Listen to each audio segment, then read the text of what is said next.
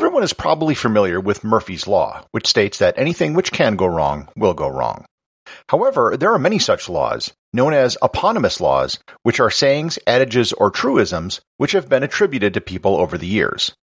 These are not hard and fast mathematical or physical laws, but rather are general truths which can help you see and understand the world better, and they're usually named after someone.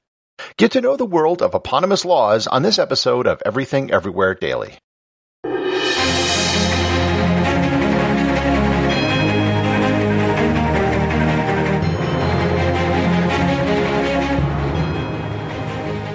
This episode is sponsored by Audible.com. If you're interested in the snippets of wisdom from great minds, the audiobook I would recommend is 600 Quotes of Ancient Philosophy. It contains thoughts from such minds as Confucius, Plato, Aristotle, Marcus Aurelius, and the Buddha. If you're new to ancient history or philosophy, it's a great way to get introduced. You can get a free one-month trial to Audible and two free audiobooks by going to audibletrial.com slash everythingeverywhere or by clicking on the link in the show notes.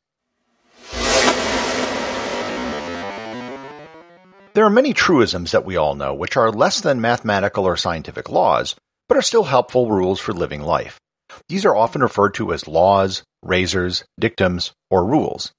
The most famous, of course, is Murphy's Law, which holds that anything which can go wrong will go wrong. This law is attributed to a man called Edward Murphy, who was an American aerospace engineer.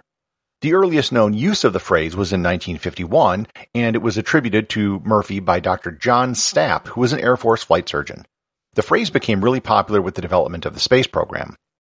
Oddly enough, most people use it incorrectly. They assume it's just a pessimistic outlook on life, when in reality it was supposed to be an approach to engineering. An engineer should assume that anything which can go wrong eventually will, and plan for that eventuality. Of course, there's evidence that Murphy didn't in fact invent the law, of which there has been some form floating around engineering circles since the late 19th century. The misattribution of laws is in and of itself a law, known as Stigler's Law, which states that no scientific discovery is named after its original discoverer. This law is attributed to statistician Stephen Stigler, who claims that he didn't think of it, but rather should be attributed to sociologist Robert K. Merton. This misattribution really just adds support for the validity of the law. One of the oldest known attributed laws is Occam's razor, which is attributed to 14th century English monk William of Ockham. It dictates that, all things being equal, the simplest explanation is most likely the right one. This can be applied to many things, but especially something like a grand world dominating conspiracy, which would require millions of conspirators and trillions of dollars per year to explain something as simple as the earth being round. Adler's razor is attributed to mathematician Mike Adler, who came up with the dictum which we should all probably take to heart. It states, what cannot be settled by experiment is not worth debating. It's incredible how much time is spent by people arguing about things that can never be conclusively resolved. This is also known as Newton's flaming laser sword, which is to give it a bit more oomph than just a normal razor. Sayre's law, which is attributed to political scientist Wallace Stanley Sayre, says in any dispute, the intensity of feelings is inversely proportional to the value of the stakes at issue. The law highlights the fact that oftentimes the most bitter fights are over the most trivial things. Academic departments often have heated battles, even though the stakes are very low. Likewise, many of the fiercest religious battles are fought not between totally different religions, but between different sects or denominations within a religion. Italian economist Vilfredo Pareto is credited with the Pareto principle, which is also known as the 80-20 rule. This dictates that 20% of the inputs in any system are responsible for 80% of the outputs. This is normally applied to something like sales and marketing, where 20% of your customers will be responsible for 80% of your revenue. Professor and author Lawrence J. Peter is credited with the Peter Principle, which states that in a hierarchy, every employee tends to rise to their level of incompetence. We've probably all seen this in action. A good computer programmer is rewarded with a raise to a promotion where they have to manage other programmers, but their skill is in writing code, not in managing people. Alternatively, a good teacher might be promoted to become an administrator, which requires a completely different set of skills than the ones which got them the job. Parkinson's law comes from a 1955 essay by Cyril Northcote Parkinson in The Economist magazine, which notes that work expands to fill the time available for its completion. I know this myself almost every day when working on this podcast. No matter how much or little time I give myself to get a show out the door, I will use all of it. The Shirky principle was named after technology pundit Clay Shirky by Wired magazine editor Kevin Kelly. It states that institutions will try to preserve the problem to which they are the solution. Many institutions are founded with the best intentions. Over time, they develop their own bureaucracy and institutional inertia, which seeks to protect its own existence more than solving the problem that they were originally created for. Case in point, the Rural Electrification Administration, which was created during the New Deal to bring electricity to rural areas, still exists, even though the problem of rural electrification was solved decades ago. The Rosenthal effect, also known as the Pygmalion effect, dictates that higher expectations lead to an increase in performance, or low expectations lead to a decrease in performance. Psychologist Robert Rosenthal stipulated that expectations can become self-fulfilling prophecies.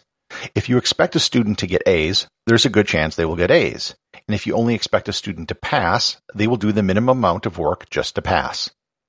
Science fiction author Arthur C. Clarke has three laws named after him, two of which are worth mentioning. Clarke's first law states that when a distinguished but elderly scientist states that something is possible, they are almost certainly right. When they state that something is impossible, they are very probably wrong. There is a conservatism in scientists where established scientists are wedded to the current framework and resistant to new ideas. There are numerous examples of scientists who have said things are impossible but turned out not to be. I can distinctly remember some scientists saying you couldn't transmit digital information over analog radio waves. If you are listening to me now, it's proof that they were wrong. Clarke's third law states any sufficiently advanced technology is indistinguishable from magic. And we've probably all experienced this ourselves if we can think back to the first time we saw a GPS device or a smartphone. We had no idea how it worked, and we were just amazed that it did. Goodhart's law is attributed to British economist Charles Goodhart, and it notes that when a measure becomes a target, it ceases to become a good measure. This can be seen when you teach for a particular standardized test. The SAT was designed as a general measure of aptitude, but now it's just a measure of how good you are at taking the SAT. The Streisand effect was named after Barbra Streisand. It states that any attempt to hide, remove, or censor a piece of information has the unintended consequence of publicizing that information more widely. This came about when she attempted to suppress aerial photos of her home in Malibu, which only ensured that the photos were widely spread during the ensuing controversy. And the fact that I'm talking about it now and she has a law named after her really proves it to be true. Astronomer Carl Sagan has the Sagan standard named after him, which simply states that extraordinary claims require extraordinary evidence. This is often used against people who claim that there are aliens who have visited Earth without any real hard evidence to back up their claims. Our final law is my personal favorite, Stein's Law. It was set down in 1976 by economist Herbert Stein. In its simplest form, it notes that if something can't go on forever, it won't. Back in the 1990s, the dot-com bubble was inflating the price of stocks and everyone knew that the values weren't sustainable. And they were right. The prices couldn't stay inflated forever, and they didn't. Executive producer of Everything Everywhere Daily is James Makkyla. Today's review comes from Lars Head Supernormal in Great Britain. They write, Bravo! As a curious person in both senses, this appeals. Pretty much covers the things I like. Very informative and entertaining. Good job.